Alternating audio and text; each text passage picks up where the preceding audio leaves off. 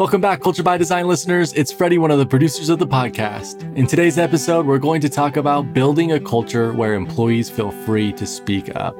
This episode comes to you from an article Tim published recently on HBR with the same title. You can't just speak a speak up culture into existence. Doing so in the absence of psychological safety is actually an abdication of leadership and an admission of failure.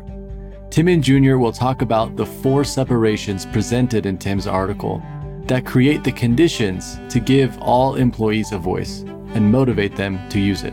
The four separations are separate worth from worthiness, separate loyalty from agreement, separate status from opinion, and separate permission from adoption. As always, links to this episode's show notes, including a link to the article, can be found at leaderfactor.com forward slash podcast. Thank you for listening and thank you for your reviews. Enjoy today's episode on building a culture where employees feel free to speak up.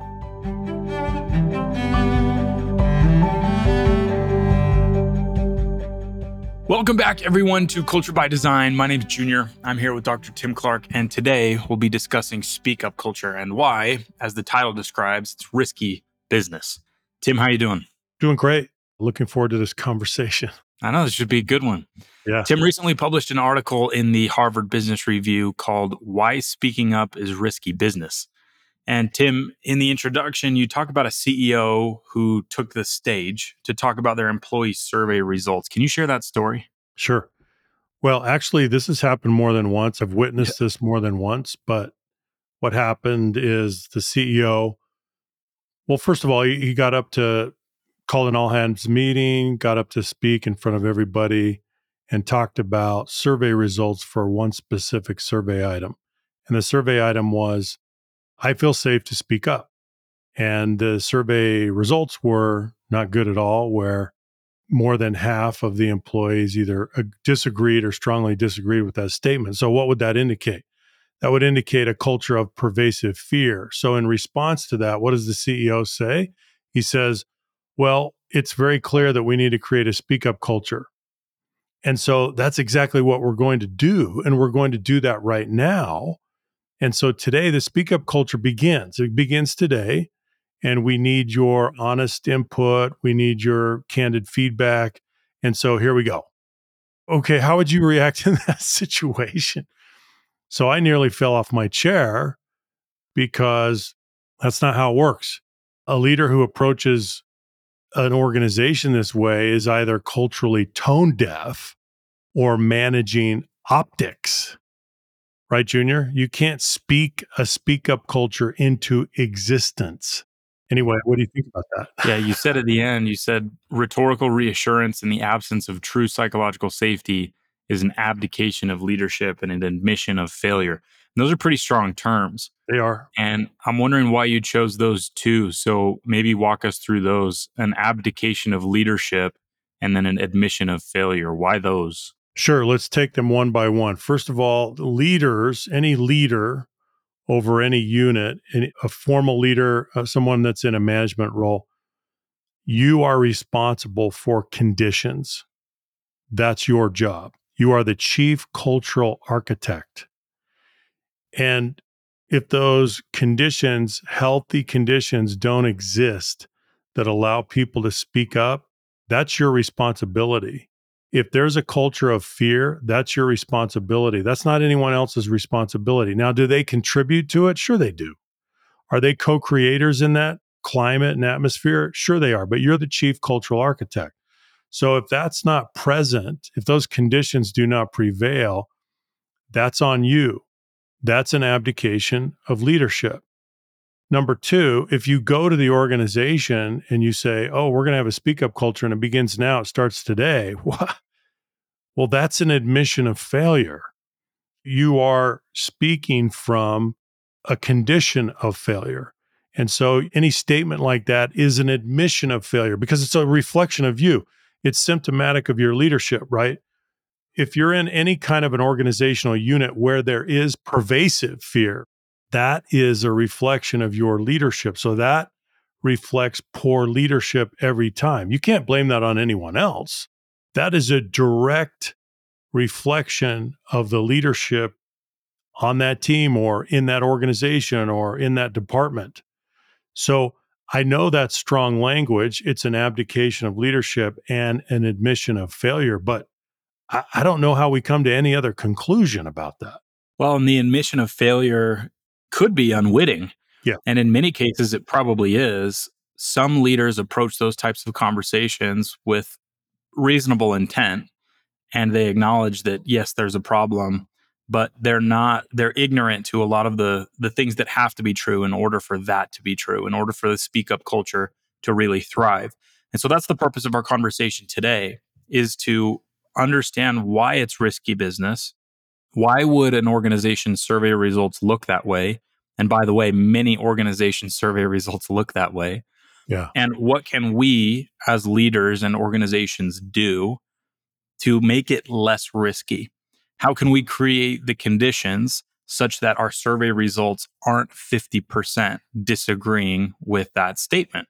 Yeah. And so let's get into why we would want Tim, go ahead. Yeah, just before we jump into it, I want to go back because you just prompted a thought.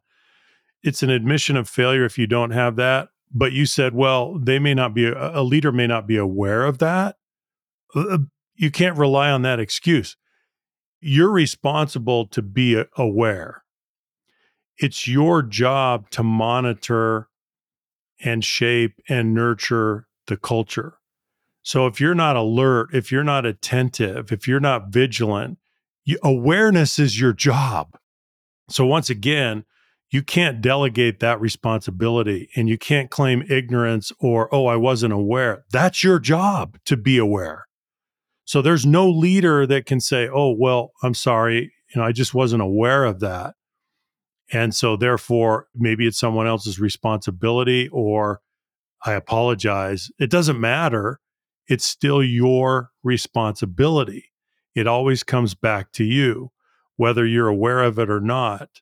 And if you're not aware of it, well, that just reinforces the fact that you're aloof, that you're detached, that you are somehow not engaged and aware of what's going on. And I think that awareness could be broken out into two categories. One, awareness that it's your responsibility, and two, awareness of the conditions that exist today. Yeah. Those two things have to be true. And if you have one without the other, it's not going to be enough.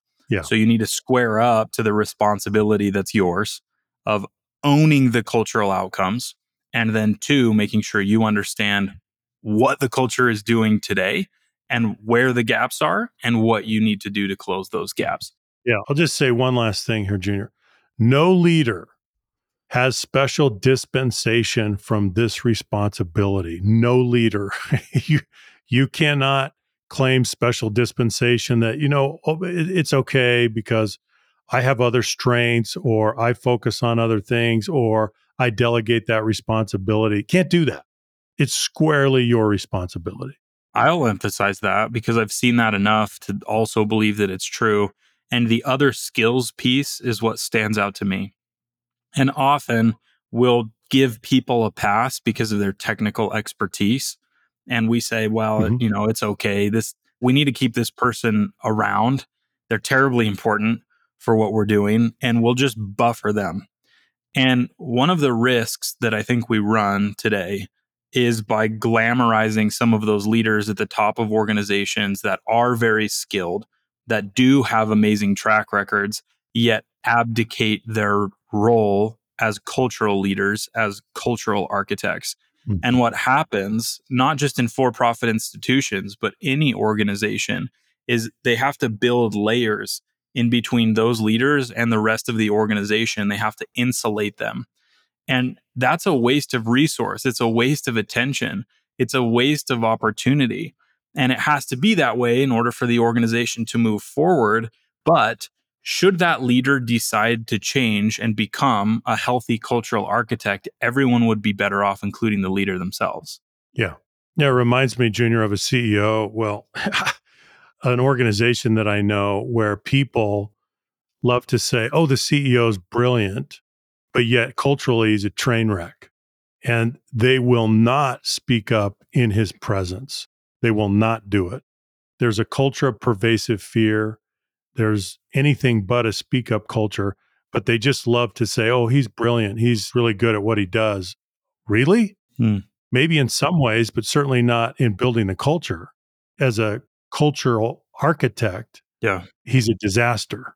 Well, the last couple episodes, we've talked about cultural competence and technical competence, and those are not mutually exclusive. It's not that you have one and not the other. You should have cultural competence and technical competence. And that's something that we should all aspire to. It's something that is possible. And that's what I think is so exciting about the prospect of getting involved in this work is you can become really, really good at both. And those are the most influential leaders that exist. And if you truly want influence, you need both of those things. You need to be very good at culture and very good technically. So, why do we want to speak up culture in the first place? We've just been talking as if it's important, but why? Why the assumption? Well, we need good information. And I think that that's a, a- largely what it comes down to. We need good information. We want a good feedback loop so that we can improve safety and compliance, we improve our decision making, we increase innovation, we decrease the tolerance for misbehavior. There are a whole bunch of things that come along with speak up cultures, and those are just a few. Junior retention, engagement, employee health and wellness, physical safety. To me, think about the whole list of outcomes that are connected to having a speak up culture. Oh, yeah. Once you go to the second order consequences, it just balloons and becomes exponential. And this Yeah. touches every piece of the organization and every component of work life. So we want these speak up cultures, but the kicker is that they're hard to create. They are. Now, why? Why are they hard to create? Because speaking up is a highly vulnerable behavior. How do we know this? Because we gathered 50,000 data points that help tell us so. And we've talked recently about the ladder of vulnerability. If you haven't taken the free self assessment, go do it so that you can see your own ladder. But here are the six most vulnerable behaviors on average from the ladder of vulnerability. Number one, giving an incorrect answer. Number two, making a mistake. Number three, expressing your emotions. Number four, expressing disagreement. Number five, pointing out a mistake. And number six, challenging the way things are done. So, as I've listed those, what do you notice? Tim, what's the common thread through these six? Well, they all go back and relate in some way to speaking up and your comfort level in speaking up. Now, let's just remember that we measure in the ladder of vulnerability survey, we measure 20 behaviors. And what you've just shared with us, Junior, are the six most vulnerable behaviors of the 20 in rank order from most risk on down. But these are the top six. And so, what do we conclude? That if you look at these six, as you just mentioned, speaking up lives at the intersection of these six behaviors. And so, if you're asking everyone in an organization to speak up, you are asking them de facto, in essence, you are asking them to engage in the six most vulnerable behaviors. That's what you're doing.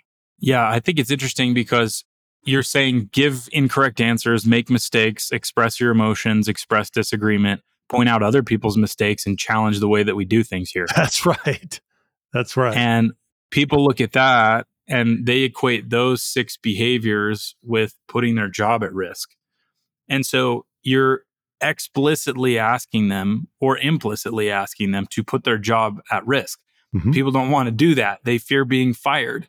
And so naturally, you can see why this becomes so difficult. Yet we need it. And the crux of the issue here that we're going to dive into is that without psychological safety and these four categories of separation that we're going to go get into, the conditions will never be such that speaking up is protected. You can't have conditions that encourage those six behaviors without psychological safety and without the four separations. So people won't take us up. Yeah. Let me come back and let's just talk about how how much we get into to almost science fiction and fantasy if we go back to the original scenario that we laid out where the CEO goes to the members of the organization and says, Here are the survey results. And there's pervasive fear, and we're going to have a speak up culture, and it starts right now. It starts today. And that translates into, as you said, giving an incorrect answer, making a mistake, expressing your emotions, expressing disagreement, pointing out a mistake, and challenging the way things are done. And we want you to start doing that right now.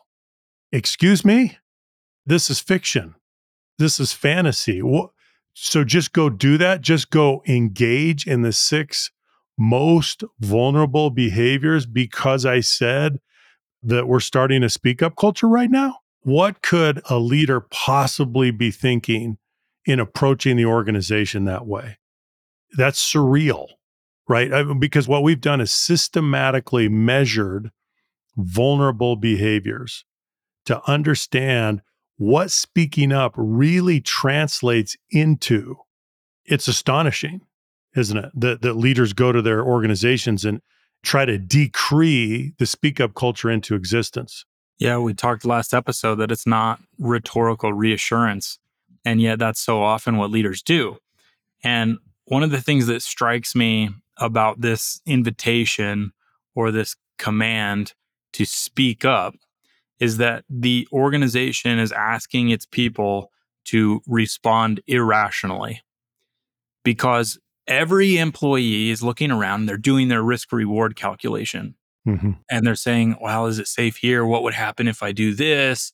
And if there's been enough fear in the environment, they've done enough of their risk reward calculation to come to the answer, well, I'm just going to be quiet and I'm just going to stay over here in my corner I'm going to do the minimum necessary in order to not get fired. I'm going to fly under the radar. And so when the organization then comes and says, no, no, no, don't do that. We need you to speak up. Mm-hmm. They look at that invitation and they say, all of the data that I've gathered over the last who knows how long tells me that that's a really bad idea.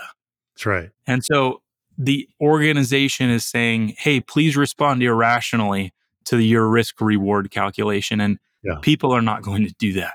Disregard that. Yeah. Just put that aside. Just throw that away. Mm-hmm.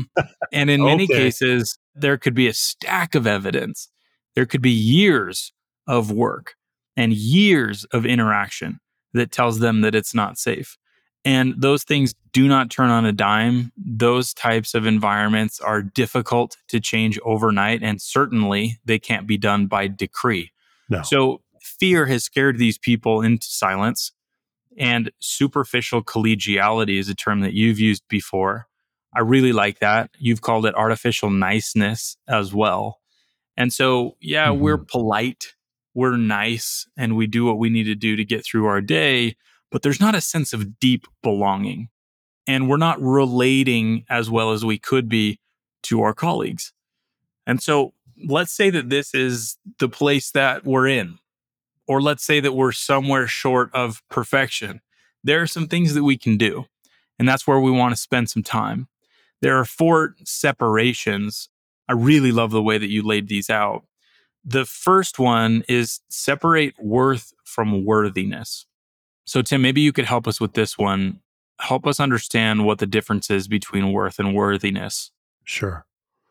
Right. So let's make this distinction. Worth is based on your intrinsic, inherent worth as a human being. It's fixed, it is a constant, it is disconnected from what you say or do. It's based on the fact that you're part of the human family. That's what worth is all about.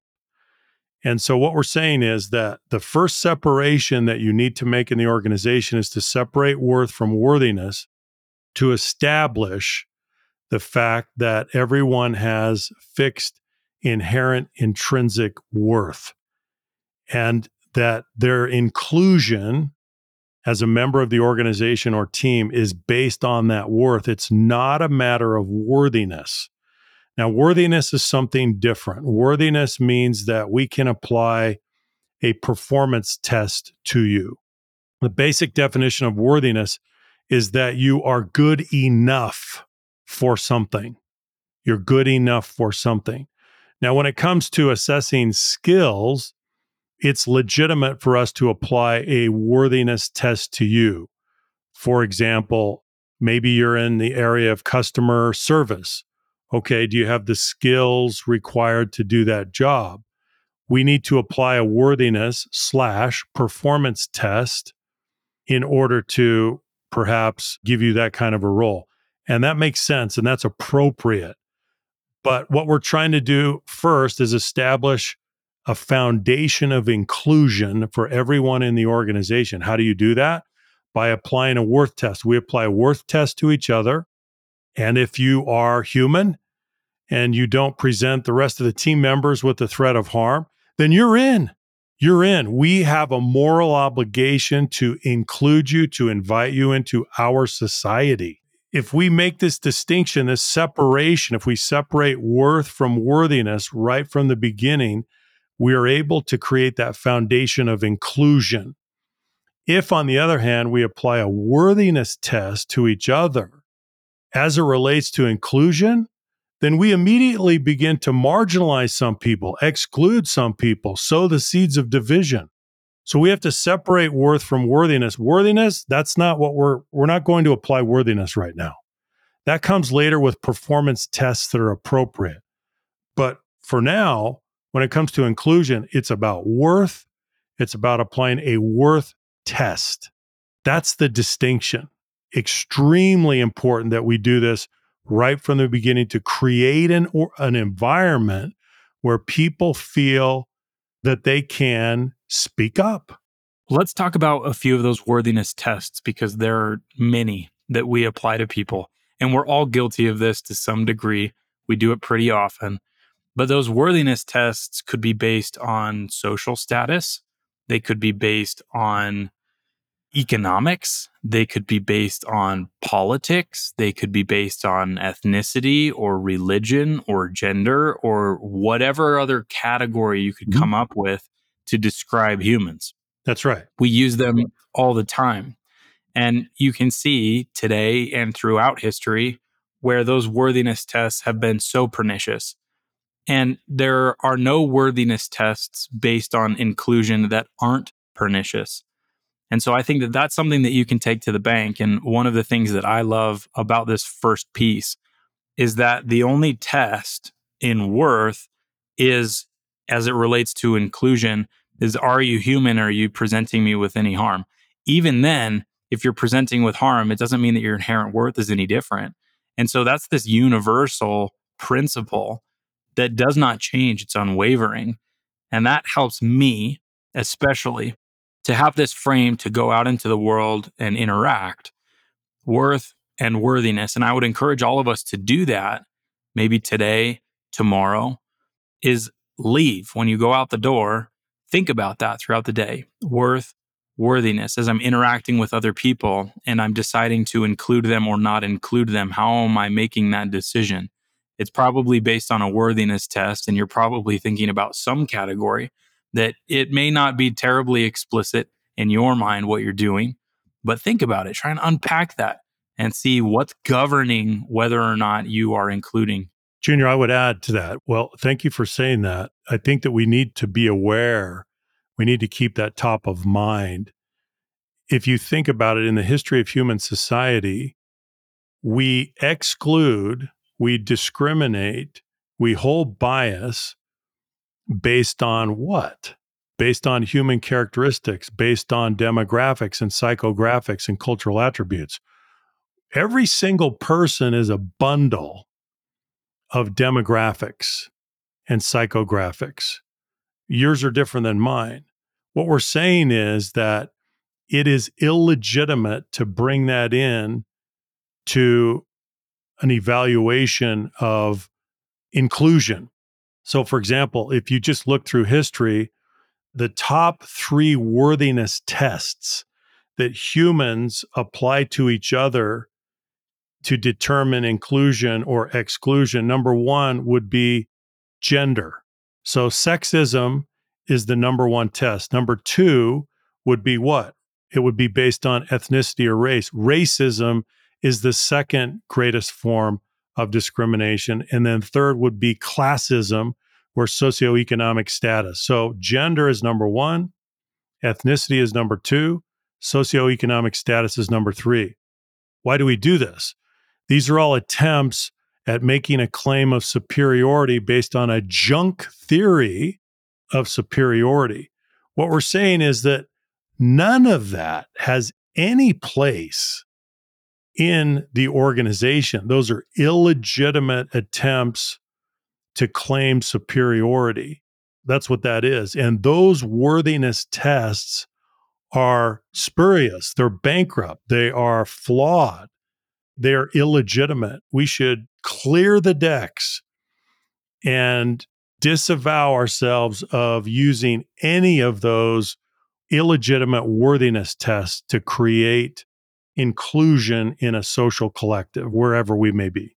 Well, think about the instances where you've been on the receiving end of a worthiness test and you've been mm-hmm. excluded mm-hmm. because of it. You didn't meet the criteria of the person on the other side. That hurts. Yeah. And yet we do that. And so that's motivation to me to be extra cautious because I've been on the end of these, right? Where someone said, no, like you're not welcome here because of whatever it might have been. And that's not fun. And so we need to be very conscious of that as leaders as we set the tone in our organizations. And as it relates to speaking up, here's a connection that's pretty interesting. Speaking up is really nothing less than an expression of your authentic self. If I am showing up as my authentic self, it almost goes without saying that I'm going to give my authentic perspective. I will tell you that I see things as I see them and it's not going to be any different. I'm not filtering, I'm not modifying, and I'm not editing my perspective based on what's going on. If I really do feel a sense of belonging and that I'm accepted for being my authentic self, I'm going to give unvarnished feedback. And so that's the connection to speaking up is that if we apply worthiness tests as they relate to inclusion, people will not speak up. Mm-hmm. That's exactly right, Junior. So, who has the first mover obligation here, Tim? Well, I think that's a question that we all need to ask. And I think, I hope the answer is obvious to everyone. The organization and the leader have the first mover obligation to do what? To prove to every member of that organization that their worth is a non negotiable constant they have that obligation. They are responsible for the cultural conditions on the team. They need to establish that. They have a first mover moral obligation to create that kind of environment. That your worth as a human being, it's the non negotiable, it's a constant. So I think that that helps us. And then people feel that they can bring full candor it's not expensive to be themselves and they can express themselves. They can be their authentic selves, which is, as you said, the connection is very clear. You can't be your authentic self if you can't speak up. You see the connection? Yeah. No, it makes a lot of sense. And I think the safest assumption here to who has the first mover obligation, just assume that it's you. Yeah. Regardless of who you are and what you're doing and what your role is, just assume that it's you. Okay, so that's the first separation worth from worthiness. The second separation is separate loyalty from agreement. This one caused a lot of reflection on my end. And I've been thinking about this one for the last several days, ever since I first saw draft of the article. When loyalty becomes contingent on agreement, it produces manipulated conformity which isn't loyalty at all. You say true loyalty, which refers to genuine concern for and dedication to the best interests of an institution and its people, must not only allow, but encourage independent thought. So, this one, very fascinating to me. And you mentioned a piece in this section, Tim, about a CEO asking, Are we aligned? Have you ever had a CEO ask, Are we aligned? I know the answer. Yes. Thank you. Thank you for teeing that up, Junior. I've heard this too. Yes. Yeah. This is an assumptive close, right, by the CEO. And what does it really do? Are we all aligned? Hey, is everybody all aligned? Right. I want to see nodding heads. I want to see nodding heads as if that were a good thing. It's not a good thing. It acts as an intellectual and an emotional muzzle. It's an assumptive close. We, that's not what we want. Right. So, because what that does is it, it reinforces the notion that agreement means loyalty and loyalty means agreement. We've got to take those two things apart. They need to be divorced. Separate loyalty from agreement. Your loyalty is not contingent upon agreeing with me. We don't want that. Can you see how, why and how this separation of loyalty from agreement is crucial to create a speak up culture? If yeah. people think that that agreement that we need to agree to be loyal and that loyalty requires that and that you require that, then we can't speak up. We're not going to want to speak up because speaking up would simply be muscling through the fear and risking whatever the repercussions may be, the sting of social rejection, right? Maybe I lose opportunities for upward mobility. Maybe it tarnishes my reputation. Maybe my job's on the line. People are not going to speak up if they think that that loyalty demands agreement. Wow. So loyalty and disagreement need to peacefully coexist. So I mentioned I've been That's thinking right. about this idea. Loyalty as a leader, if you ask the average leader, do you want the loyalty of your people? What would they say? They say, absolutely, yes. But then if you ask them, well, what does loyalty mean to you? Mm-hmm. I think that you would get varied answers. And you have to ask that question and you have to ask yourself, what does loyalty mean to you? And I've been asking myself this question because people's loyalty could be placed in a whole bunch of different areas and we might still just call it loyalty. But is it loyalty to your ego? as a leader? Yeah. Is that what they're yeah. loyal to? Or right. is it loyalty to the best outcome for the team given the situation? Right. Those are very different things and could result in very different decision making and very different behavior.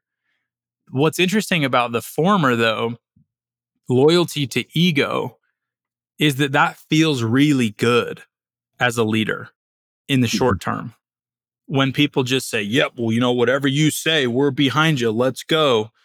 And right. if you're pointed in the wrong direction and you're the single point of failure and people are blindly following and they're loyal to the ego, to your ego, because they don't want to make it mad, you put yourself in a mm-hmm. very, very dangerous situation.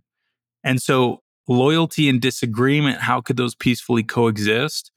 Only if the loyalty is based on and aimed at the best outcome for the team, not the mm-hmm. ego of the leader. So that's what was striking to me as I thought about this. I love the way that you've explained that, Junior. That's really true. What is the object of the loyalty? That's ultimately where we need to go. Yeah. And now, you, as listeners, you may be wondering, hmm, I wonder if we have separated loyalty from agreement on my team. Well, how would you know? Just look around. What's happening? Do you see rigorous debate? Do you see constructive dissent without fear of retaliation? If you see those conditions, if you see those signs, then that would indicate that you're doing a pretty good job of separating loyalty from agreement. Well, you may not see that though. You may see fear induced intimidation do you see that? Do you see people feeling pressed and squeezed to be loyal?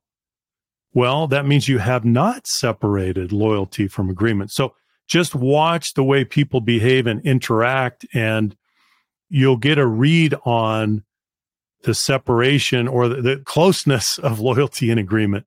It's great. If you're getting a lot of yeses, I love the just yes no ratio if that's really, really high, chances are you've got some work to do. And we all do. Yeah. Here's the third separation separate status from opinion. You mentioned smart people don't make a smart team unless they can harness their collective intelligence. Explain that for me.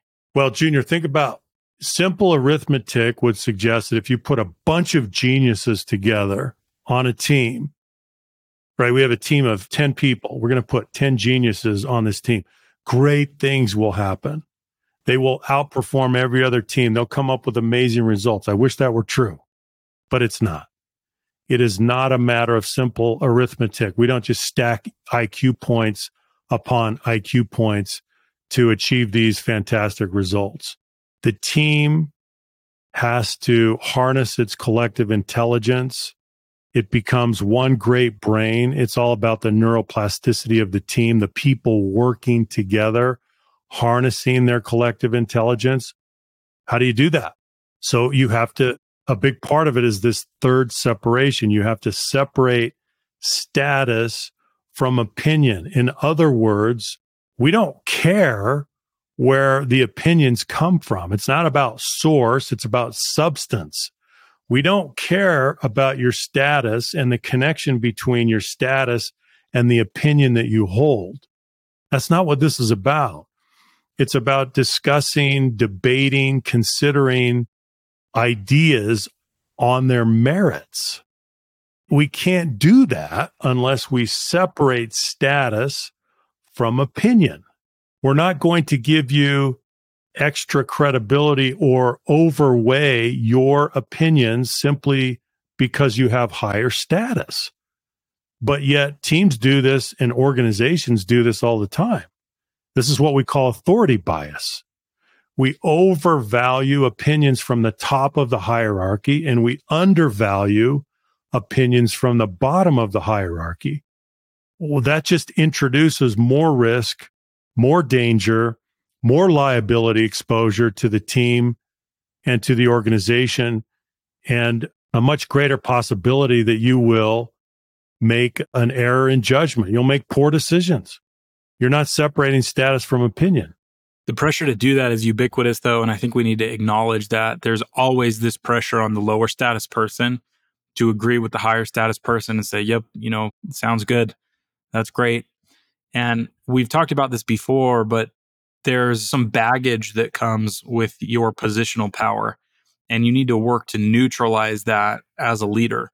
And so it's a special responsibility that you might have to really ratchet down that power differential and get as close to equal as you possibly can so that that pressure dissipates for that lower status person to agree with you. And so that's something that it's just a natural occurrence of hierarchy and something that then you need to actively work against. And so that's something that I think is worth calling out. Something you did anything wrong such that the lower status person wants to agree. It's just the nature of hierarchy. And so you can be as well meaning as they come, but you still have this responsibility to neutralize just that reality of mm-hmm. the hierarchy. And sometimes, well, often, if not always, that takes some deliberate effort. You have to be very aware of that. And Junior, let's, we do need to acknowledge that in high power distance cultures where the authority gradient is steep, that authority bias is, is strong. And what that means is that there's an acceptance for large differences in that authority. There's a disparities and it translates into behavioral patterns where we create exaggerated deference to the chain of command. We're almost worshipful of those who are higher in the hierarchy. And this becomes very dangerous because of the translation into behavioral patterns, right? So it's fine to be respectful and it's fine to be accountable and to let the hierarchy work. We need that to happen. We need hierarchy. But when that translates into an obstacle in our ability to speak up, when it encumbers us, when it gets in the way, then we have a problem because what happens? We've just cut off communication. We've just cut off feedback we've broken the feedback loop. And so now we are subjecting ourselves to higher risk. Now, as you say, Junior, there's always pressure on the lower status person to agree with the higher status person.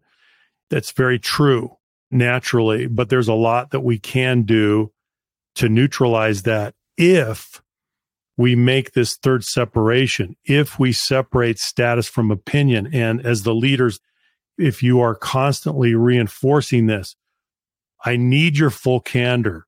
I'm inviting your feedback. And then what do I do? I reward it. I consistently reward that vulnerable behavior. That's how you separate status from opinion is that you reward opinion, especially when it comes with lower status. If you have a lower status person that's voicing a contrary point of view, what are you going to do? Reward that behavior. That's the way that you achieve the separation over time.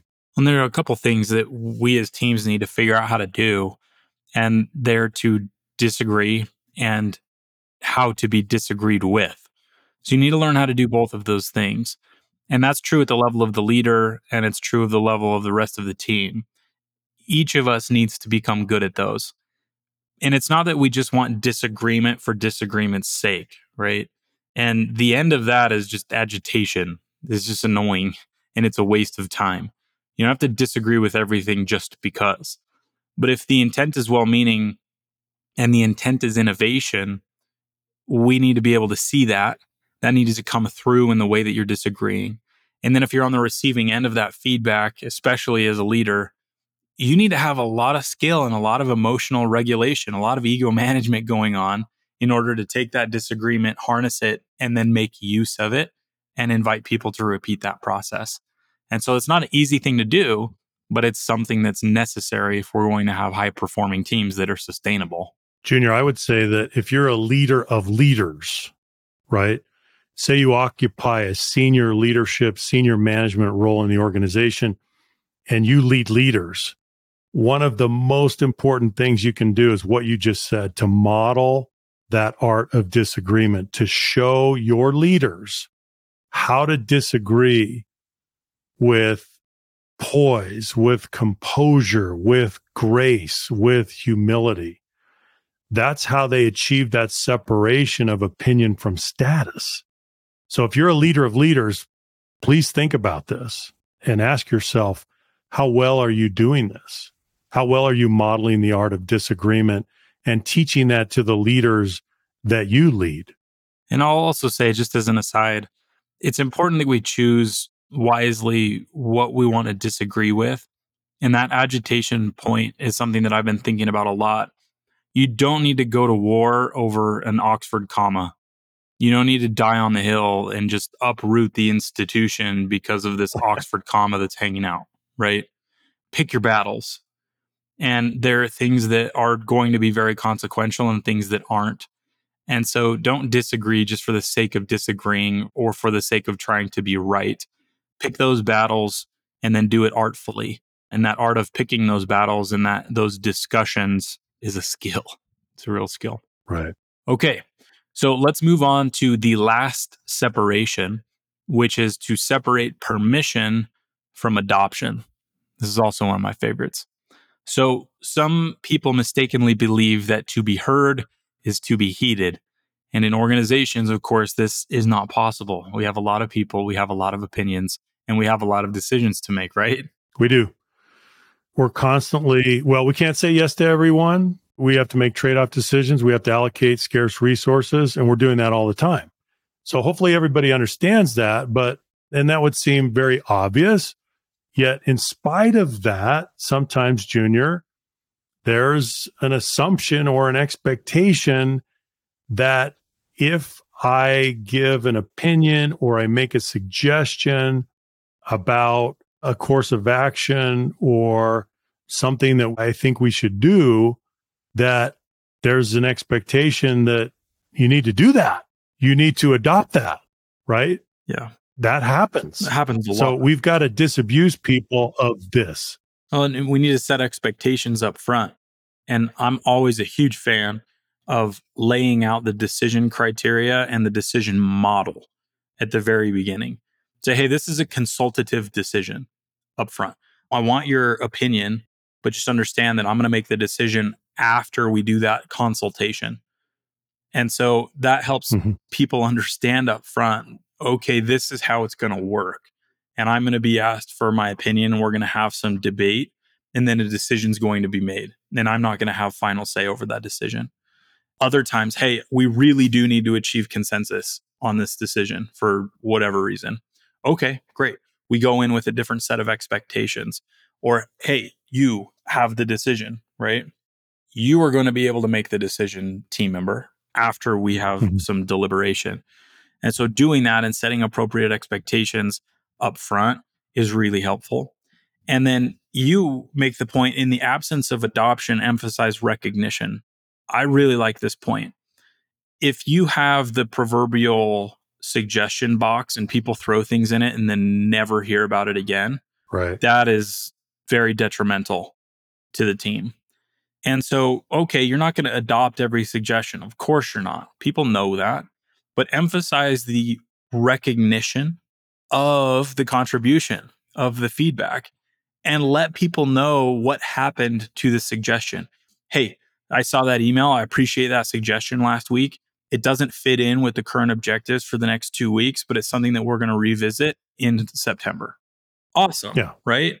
Or maybe it Yeah, is Junior, if you end. do that, if you say what you just said, then you're giving the person some evidence of the organization's receptivity Mhm. because everybody's always asking the question, well, if I give feedback, does anyone care? Is anyone listening? Yep. Does it matter? Yep. There's got to be some evidence of receptivity. Yep. And even if we don't adopt, Yeah. Well, speaking of evidence of receptivity, here's something for you to all try. The next time you're in a meeting, it could be a one on one, it could be a big group discussion, and someone makes a suggestion, write it down, please.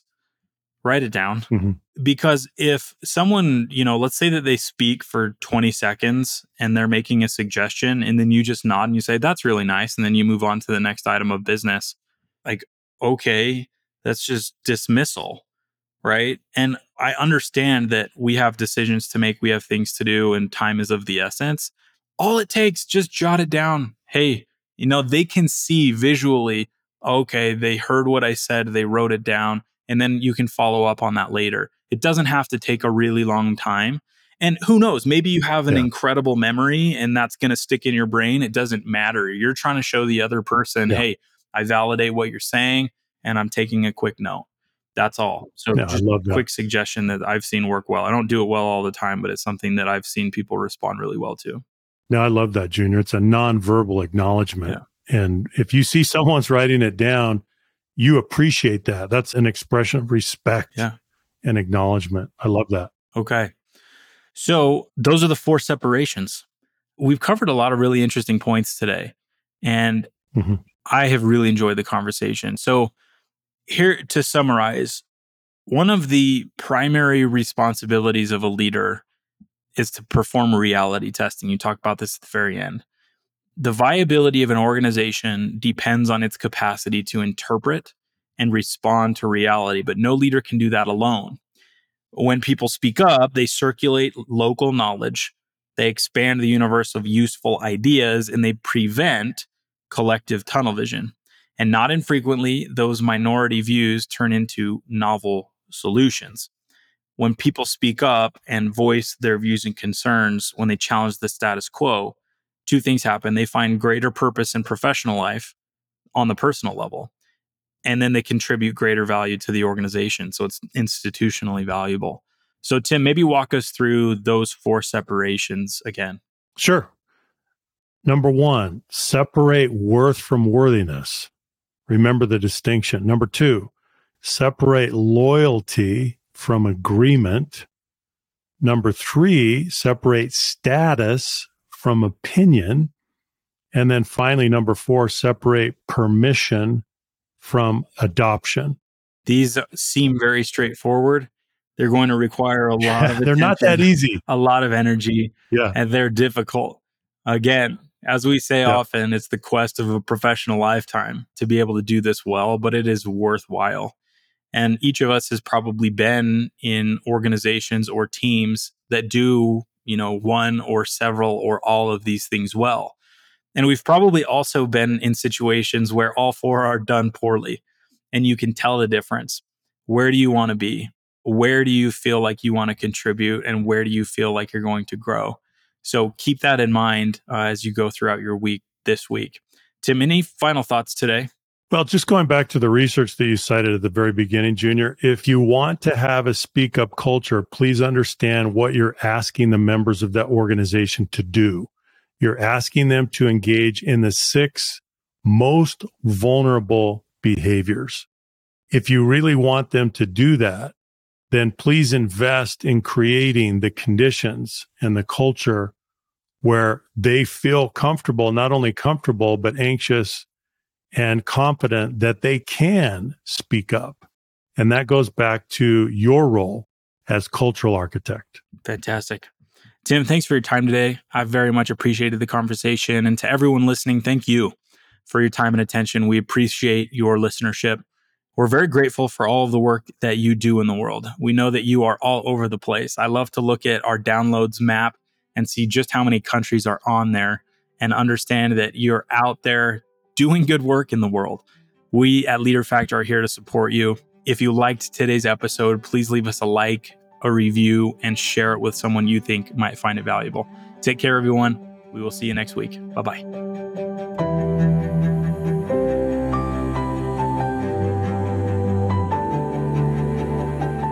Hey, Culture by Design listeners, this is the end of today's episode. You can find all the important links from today's episode at leaderfactor.com forward slash podcast. And if you found today's episode helpful and useful in any way, please share with a friend and leave a review. If you'd like to learn more about Leader Factor and what we do, then please visit us at leaderfactor.com. Lastly, if you'd like to give any feedback to the Culture by Design podcast or even request a topic from Tim and Junior, then reach out to us at info at leaderfactor.com or find and tag us on LinkedIn. Thanks again for listening and making culture something you do by design, not by default.